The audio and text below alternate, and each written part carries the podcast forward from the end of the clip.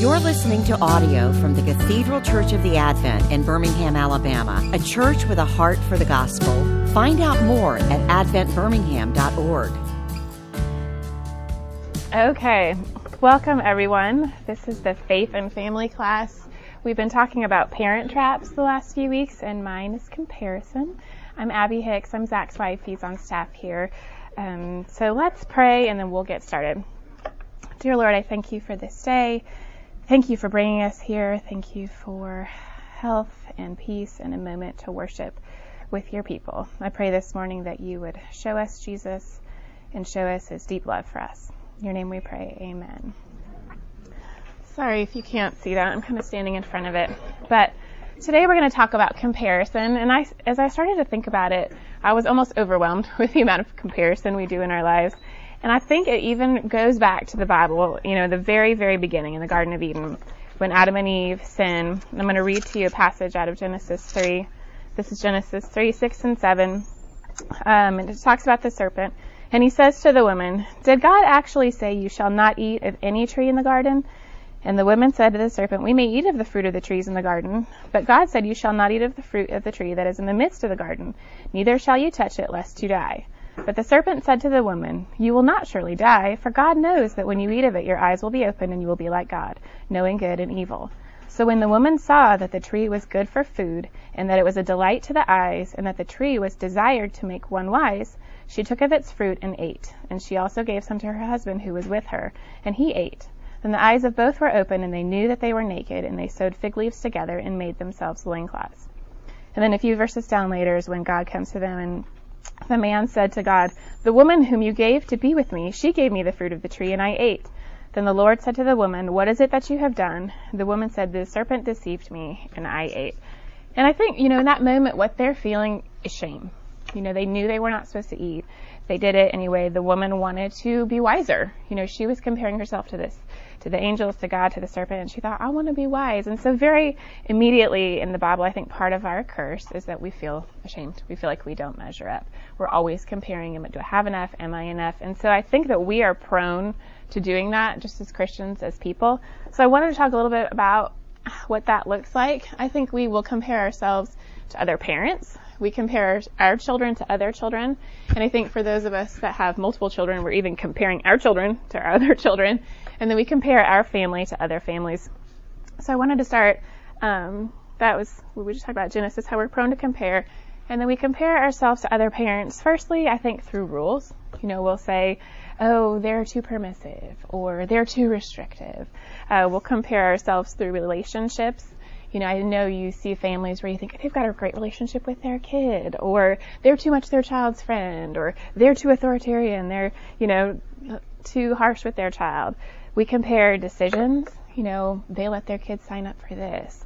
They let their kids go here. I let my kids do this or eat that food or go to bed at this time. We're always comparing decisions that we make where they go to college, what other schools they go to. Uh, responsibilities, you know, I'm going to make my child get a job at 16 and pay for car insurance. I'm going to make my kid nap till kindergarten. I'm going to make my child pay rent if they move back home after college. I'm going to make my child do regular chores. He's getting an allowance. He's not getting an allowance. You know, we're always, always comparing. Um, and the last thing I would say is we compare, we compare parenting styles. You know, I do it this way. I do it that way. Um, if there's one thing, I know we all feel like we struggle as parents. That's probably why we're here. But if there's one thing I all know we get an A plus in, it would be comparison. We just cannot stop comparing our parenting, our children, ourselves to others. Um, I wanted to read in Luke 2. This is an interesting story um, early in the chapter in Luke is when it talks about, and this is the only gospel that talks about this, but when Jesus is a baby, uh, it doesn't say exactly how old, but his parents take him to the temple, and I'll read out of 222 to 35, and it says Jesus is blessed um, by Simeon, and he takes him there, and this is kind of the first narrative about his early years.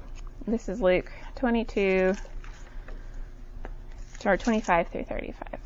And so they take him to the temple, and um, says, and when the time came for their purification according to the law of Moses, um, they brought him up to Jerusalem to present him to the Lord, as it is written in the law of the Lord. Every male who first opens the womb shall be called holy to the land and to offer a sacrifice according to what is said in the law of the Lord. Now there was a man in Jerusalem whose name was Simeon, and this man was righteous and devout, waiting for the consolation of Israel, and the Holy Spirit was upon him. And it had been revealed to him by the Holy Spirit that he would not see death before he had seen the Lord's Christ. And he came in the Spirit into the temple, and when the parents brought in the child Jesus to do for him according to the custom of the law, he took him up in his arms and blessed God and said, Lord, now you are letting your servant depart in peace according to your word. For my eyes have seen your salvation, that you have prepared in the presence of all peoples, a light for revelation to the Gentiles, and for glory to your people Israel. And his father and his mother marveled at what was said about him. And Simeon blessed them, and said to Mary his mother, Behold, this child is appointed for the fall and rising of many in Israel, and for a sign that is opposed. A sword will pierce through your own soul also, so that your thoughts from many hearts may be revealed to him. Um, so this is what Mary's hearing about her child. You know, he's the Christ child. She knew, obviously, through that something was different about him, but this is the moment when he's officially blessed by Simeon in the temple. Um, and then the very next story, there were some years in between, but the next story narratively in Luke is when um, they all go to Jerusalem, and you know the whole caravan of the family goes and they leave Jesus in Jerusalem on accident. Uh, and it says, so I'm going to read now later in that very same chapter. 41. And his parents went to Jerusalem every year at the feast of the Passover, and when he was 12 years old, they went up according to custom. And when the feast was ended, as they were returning, the boy stayed behind in Jerusalem. His parents did not know it, but supposing him to be in the group, they went a day's journey. But then they began to search for him among their relatives and acquaintances. And when they did not find him, they returned to Jerusalem searching for him. After three days, they found him in the temple, sitting among the teachers, listening to them and asking questions. And all who heard him were amazed at his understanding and his answers. And when his parents saw him, they were astonished. And at first I thought, yes, I mean, he's teaching. I would be astonished too if I saw my child do that. But then um, it said, his mother said to him, Son, why have you treated us so? Behold, your father and I have been searching for you in great distress.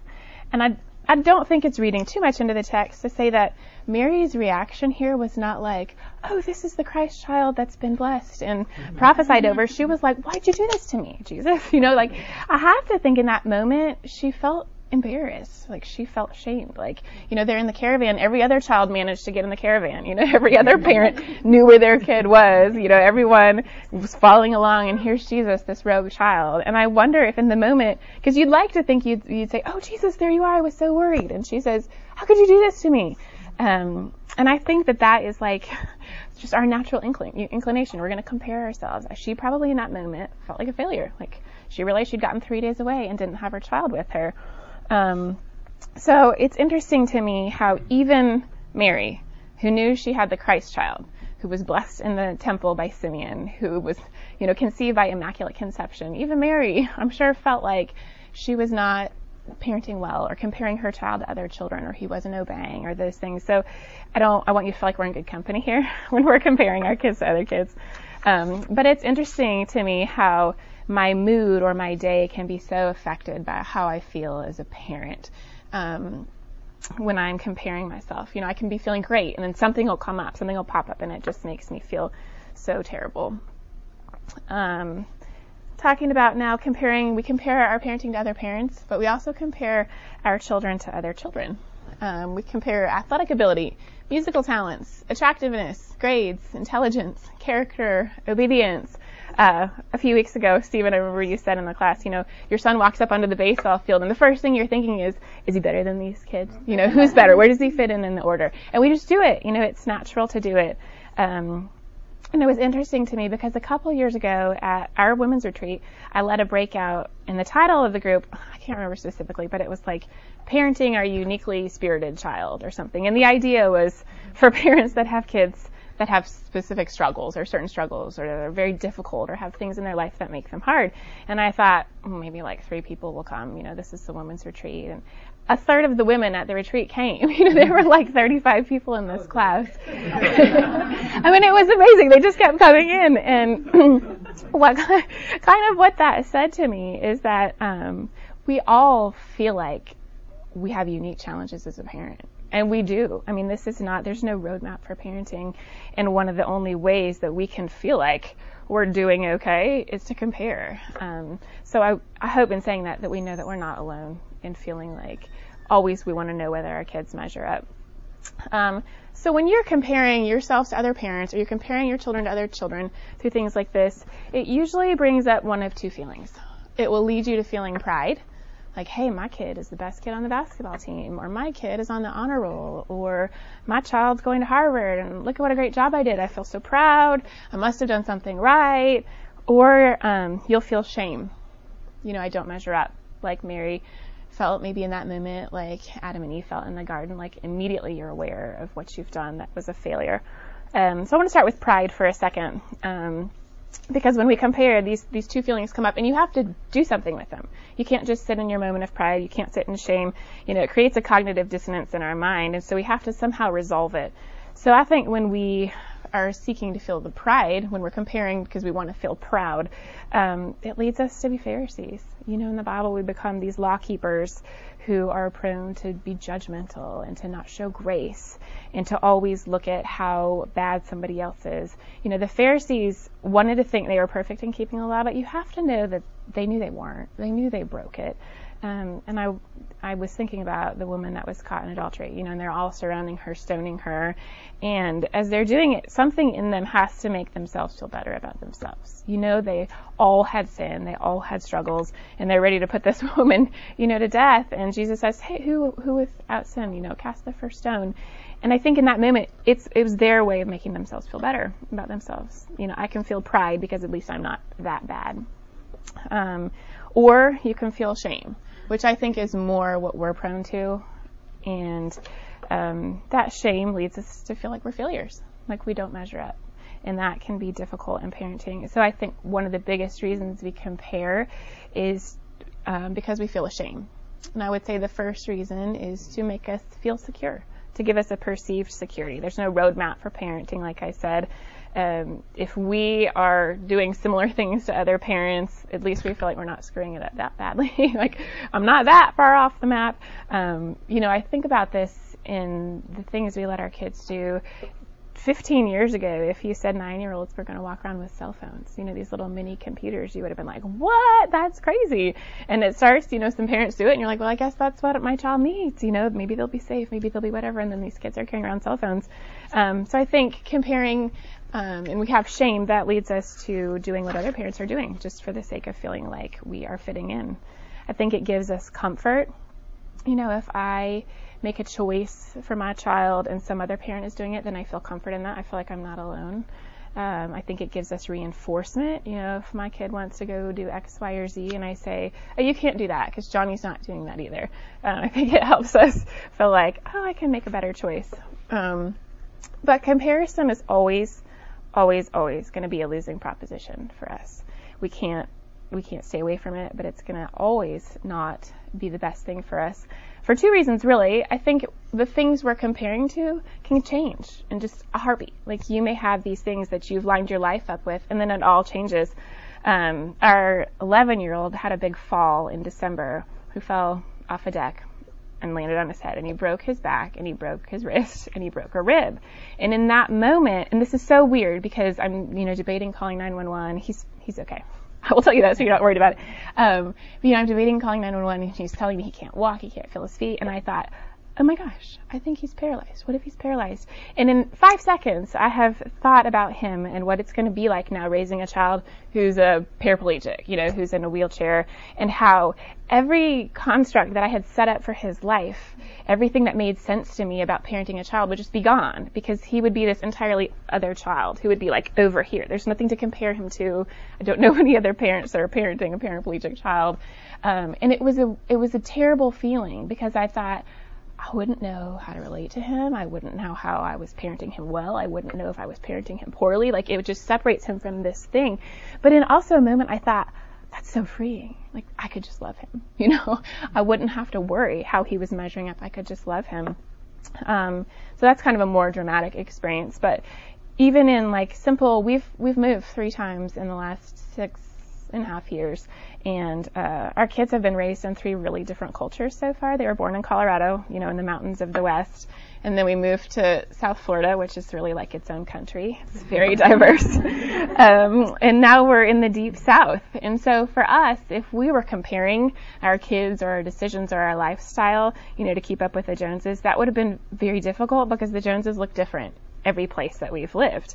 Um, I say this to be funny, but also not. Like I did not know what smocking was. I didn't know what a I didn't know what a John John was. I didn't know what a bubble was. And we came here, you know, and I'm looking at all these kids in church, and even my kids were like, "Wow!" and uh, I was so glad I did not have toddlers here or babies here because I would have felt like, "Oh my gosh, my kids don't look like these kids. I'm I'm not dressing them correctly. I don't fit in. You know, here we come, Zach's on staff, and that lady doesn't even know what to put her kids in. You know, somebody I was talking to someone before we came, and they said, "Well, what do your kids wear to church in Florida?" I was like, "Shorts and flip flops," and they were like, "Flip flops."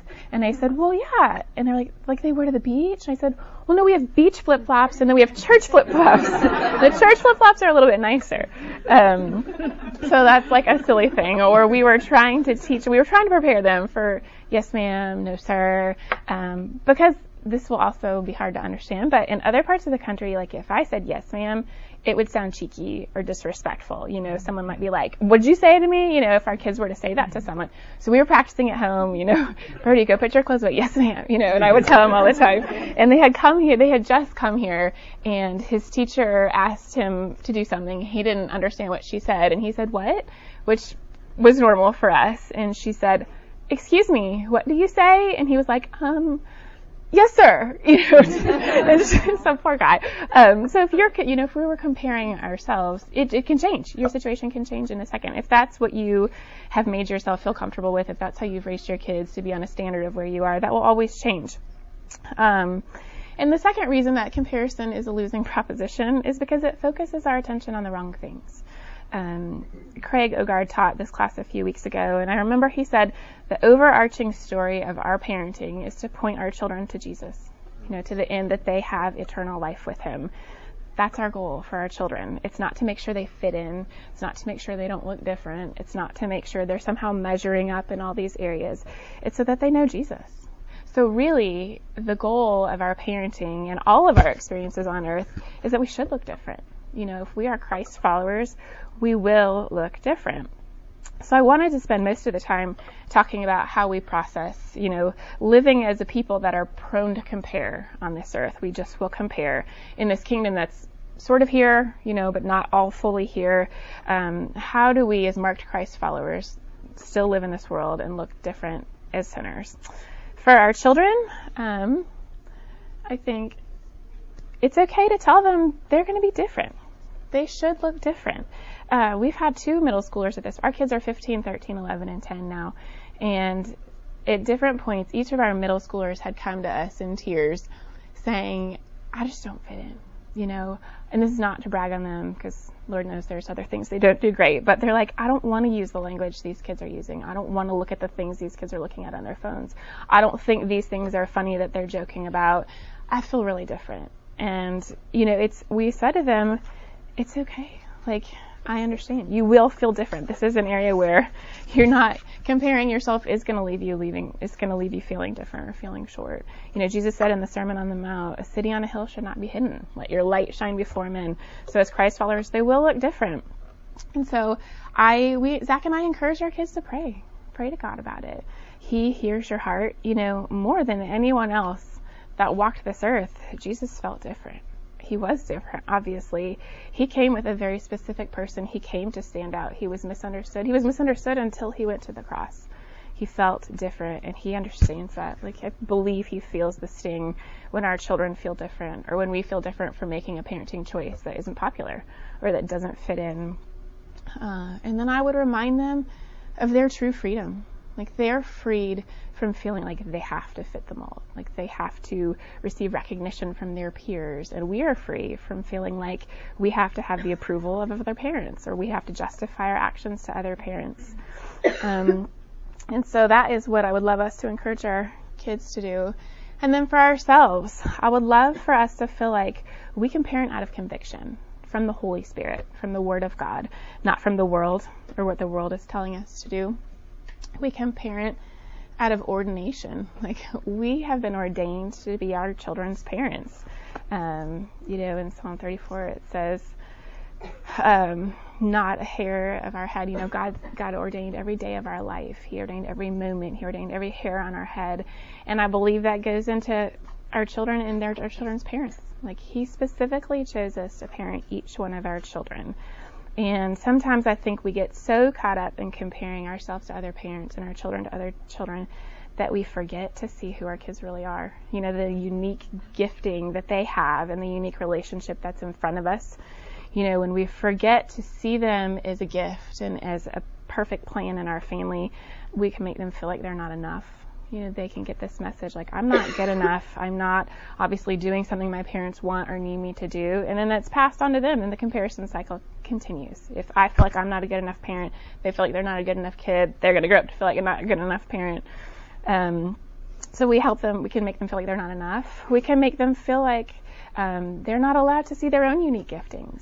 Um, when I played tennis in college, and Zach was a voice major, and none of our kids play tennis or sing or any of those things. Um, I don't think it's maybe it's not their unique gifting, maybe it will be, but if I only had my agenda or what I felt like they should be doing or what was you know important to us for them, then I would miss what God might have called them to, and it could be totally different than something we're interested in, or totally different than something most of their peers are interested in. It could be something really unique for them. Um, so we can miss what could be great for them, and I think we can also push them into something that might not be great for them. I had a friend tell me she's older now than I am, but when she was in high school, her parents really wanted her to be a cheerleader. Like to them, that was ultimate success. That meant she fit in. That meant she was like, they had done well as parents. She was, you know, on this path. And she said, I really, really wish that they hadn't pushed me to do that because they thought I had this great life and I was a successful child. But I was hanging out with these kids who were drinking and partying and they were miserable. And she said it was really one of the worst parts of my high school experience. And my parents thought that was success you know. So not only can we miss putting them into something uniquely that they're gifted for, but we can push them into something that's not the best for them. Uh, and then our children know when we're comparing them with others. You know, they're naturally going to have their own inner voice saying they're not enough. We all feel that. Nobody needs to tell you, you know, hey, you're not so great. We feel that on our own. Um, they don't need to hear that from us. They really don't. And so, what I want to encourage us um, today in this class is what what they do need to hear. You know, it's what we all need to hear uh, that we love them. We love them just as who God made them to be. We love them. They're not a project for us. I run an early intervention program for the state. We service children with developmental disability and delay. And so most of my job is bringing in specialists and therapists to these families' homes to give families strategies to help their children. And it's easy to feel like your child is a project. You know, something is broken. We're going to come in, we're going to tell you how to fix it, get them back on the path, and they're going to be better. And we had a big training a few weeks ago, and the man that led the training said, the goal of what we do is to help these parents enjoy their children again. You know, it's not to fix them. It's not to get them on the right path so they're good enough.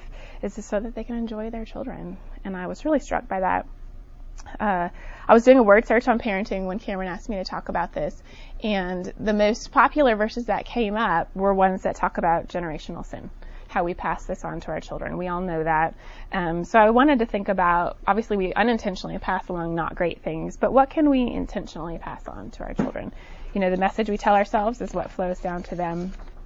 So these are the things I would like for us to take away with ourselves. And I think these are things we need to do for ourselves and do for our children. We rehearse God's faithfulness.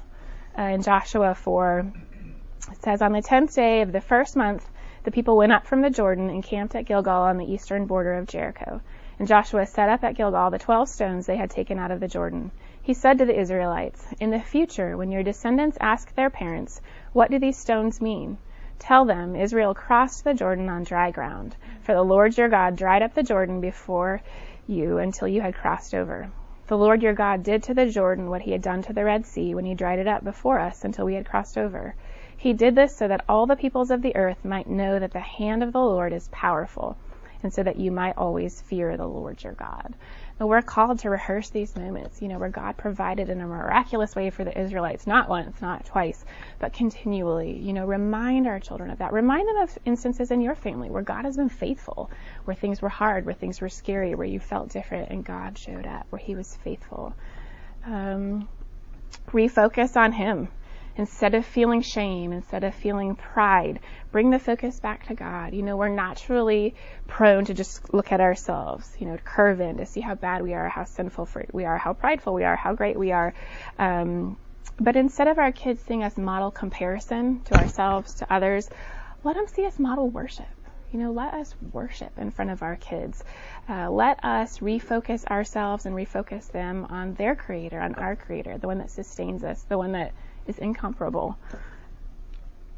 Next, um, reconcile with others. If we are constantly comparing our children, they're going to feel it. You know, if we're comparing ourselves, we're going to feel it. We may feel tension with other parents. We may feel tension with our spouse, with our kids. Um, it's a push and a pull. It's never enough. And that can strain relationships for sure with our kids, with others. But I wanted to remind us and our children of the power. In Luke 1 16 through 17, it says, God will bring back many of the people of Israel to the Lord their God, and he will go on before the Lord in the spirit and power of Elijah to turn the hearts of the parents to their children and the disobedient to the wisdom of the righteousness to make ready a people prepared for the Lord. So God promises we've not done this perfectly. You know, we may have communicated a message we didn't intend to. We may have hurt our children. There may be some sort of rift in relationship, but it is never too late. You know, God will turn hearts of children to their parents and hearts of people to the Lord. Next, I want to remember our competence and our children's competence is always, always, and only found in God. In 2 Corinthians 3, it says, um, You show that you are a letter from Christ, the result of our ministry, written not with ink, but with the Spirit of the living God, not on tablets of stone, but on tablets of human hearts. Such confidence we have through Christ before God. Not that we are competent in ourselves to claim anything for ourselves, but our competence comes from God. Our competence as parents only and ever comes from God. He is the one that created us to be parents, and He will equip us. Also in Philippians 1 4 through 6, it says, In all my prayers for all of you, I always pray with joy because of your partnership in the gospel from the first day until now being confident of this, that he who began a good work in you will carry it on to completion until the day of Christ Jesus.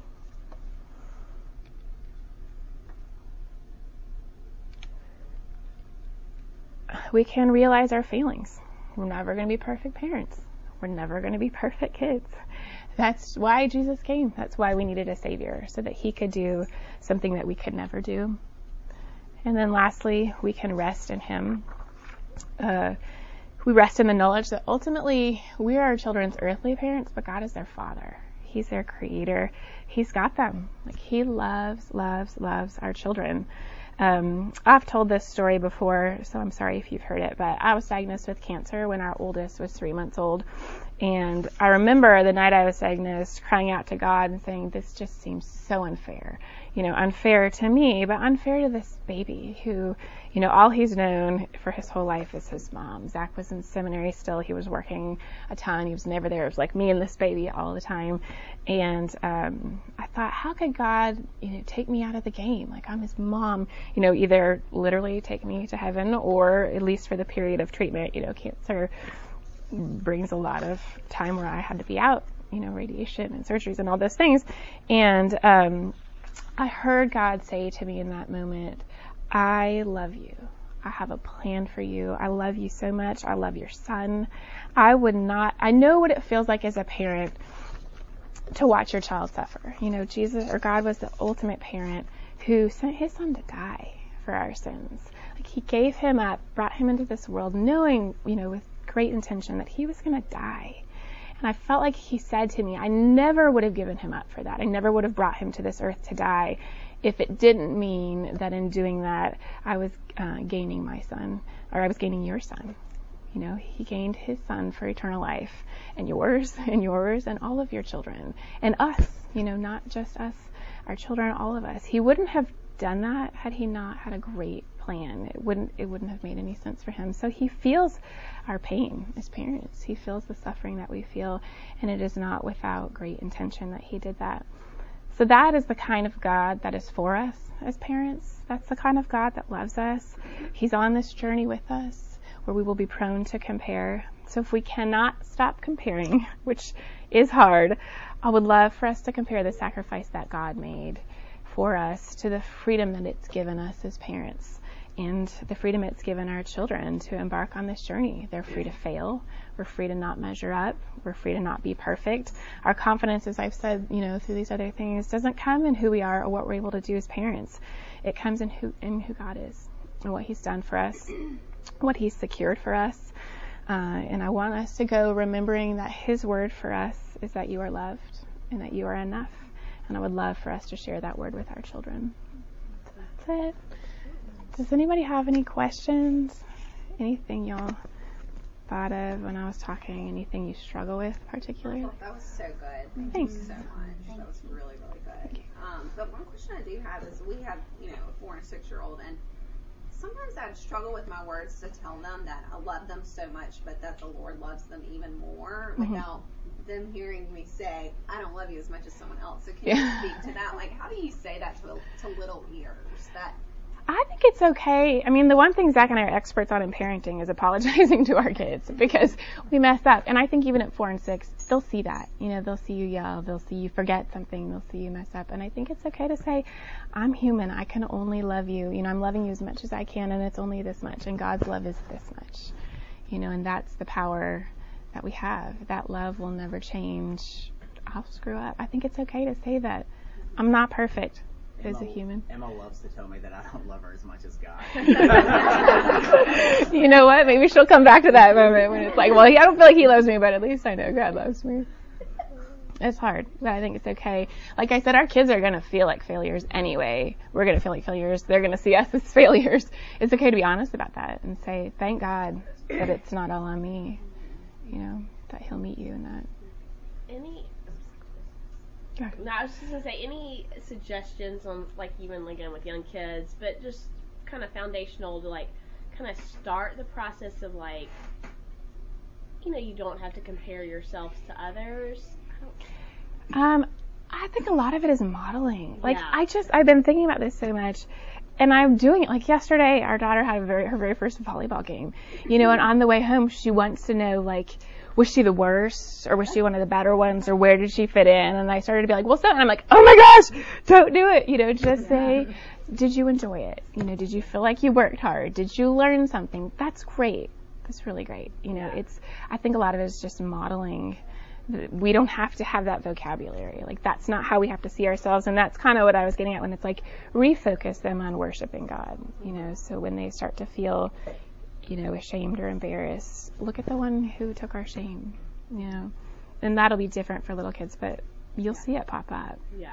You know, when they're in trouble, if they've done something wrong, it's not like how could you? You're so bad. It's like here's our Savior. You know. Yeah. Um, yeah, thank you. You're welcome. Um, Would you speak a little bit to navigating competition between siblings and families? Yes. Yeah, I said that and I didn't talk much about that. 'Cause that's a hard one. Totally hypothetical. Yeah, our kids are routinely saying like, so and so is your favorite, and it changes, you know, all the time when they say who they think our current favorite is. Um, that's hard. It's really hard because even if we haven't said anything, they're comparing. Um, I think individual conversations, you know, affirming their gifts, affirming what is, you know, you appreciate about them, affirming what they do well. Again, refocusing on the Savior. I think telling them they're all different. Like they're gonna, and they're gonna feel our love in different ways.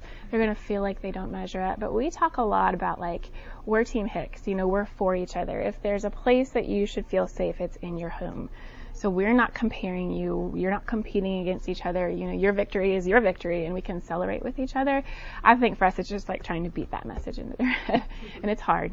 It's hard. Yeah, Sarah. what Emily said. Um, we have two little boys that, and we realized probably about a year ago that we were adding to that competition Yeah. unknowingly. Yep. Little things like, all right, first one upstairs and brush their teeth. Yeah. Well, you know, like, anyways, a therapist or feelings doctor told us to not any more competition than is already there. Yes. You, know, and, um, you don't realize that you're doing it, but when you label one child, like we we might not do it with our words, but kids know when they're the good one. Yep. Or I'm the difficult one, or even positive ones like, oh, he's the athletic one. Well, the other one's like, well, I guess I'm not athletic. Or, Mhm. you know, just how we label them by our words that we use with each one.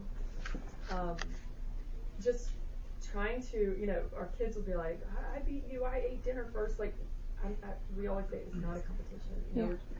like tangible things like that that we are, we are, you know, trying to take out of our vocabulary. you Mhm. know.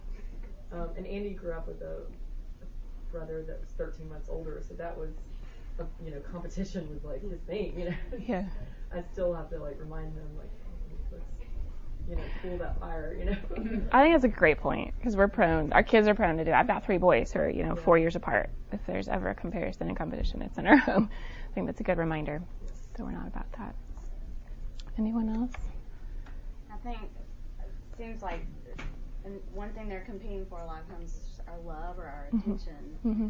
And one thing we've always said to ours is when, when they were little, and now they just complete the sentence. We're like, there's nothing you can do to make me love you any more or any less than I do right now. Yeah. It's not about what you do. You know, I love that. they know. I love that. Maddie, I think sometimes refocusing, I mean, I think they put the pressure on their flesh, they're of the flesh just like us. Mhm. They, they're putting all this pressure. Mhm. I mean, our son came home and he had made like a, a B on his interim and it was shocking how upset he was. And we were like, why would you think we would be upset? If you're trying your hardest and taking pride in what you do, if you're trying your very hardest and you get a B, like, we're okay with that. And we never said verbally that we expected A's, but he in his mind Yeah. had created that. And so Yeah. just refocusing on after a game being like, if he's like, ah, I didn't play well, but I was like, did you have fun um, with your friends? Did you feel like Mhm. you learned something? And like refocusing Mhm. on what's important versus Mhm. the actual achievement. Yes. Um, to take some of that like n- comparison Yeah. not being enough. Yeah. I think that's great. It's interesting how they. It is. I mean, they'll do it naturally. We don't need to teach them how to compare. Yeah. Well, let me close in prayer, then we can go. Dear Lord, thank you for your son. Thank you for the, sacrifice that you sent him to give us freedom from comparison. Thank you that in your eyes we are enough and we are more than enough. We are your beloved children. I pray that as we preach that to ourselves, that we could preach it to our children, that we would go in that peace today and every day, Lord. We pray these things in your name. Amen. You've been listening to audio from the Cathedral Church of the Advent. If you live in Birmingham or find yourself visiting, we hope you'll join us for one of our Sunday services. Find out more at adventbirmingham.org.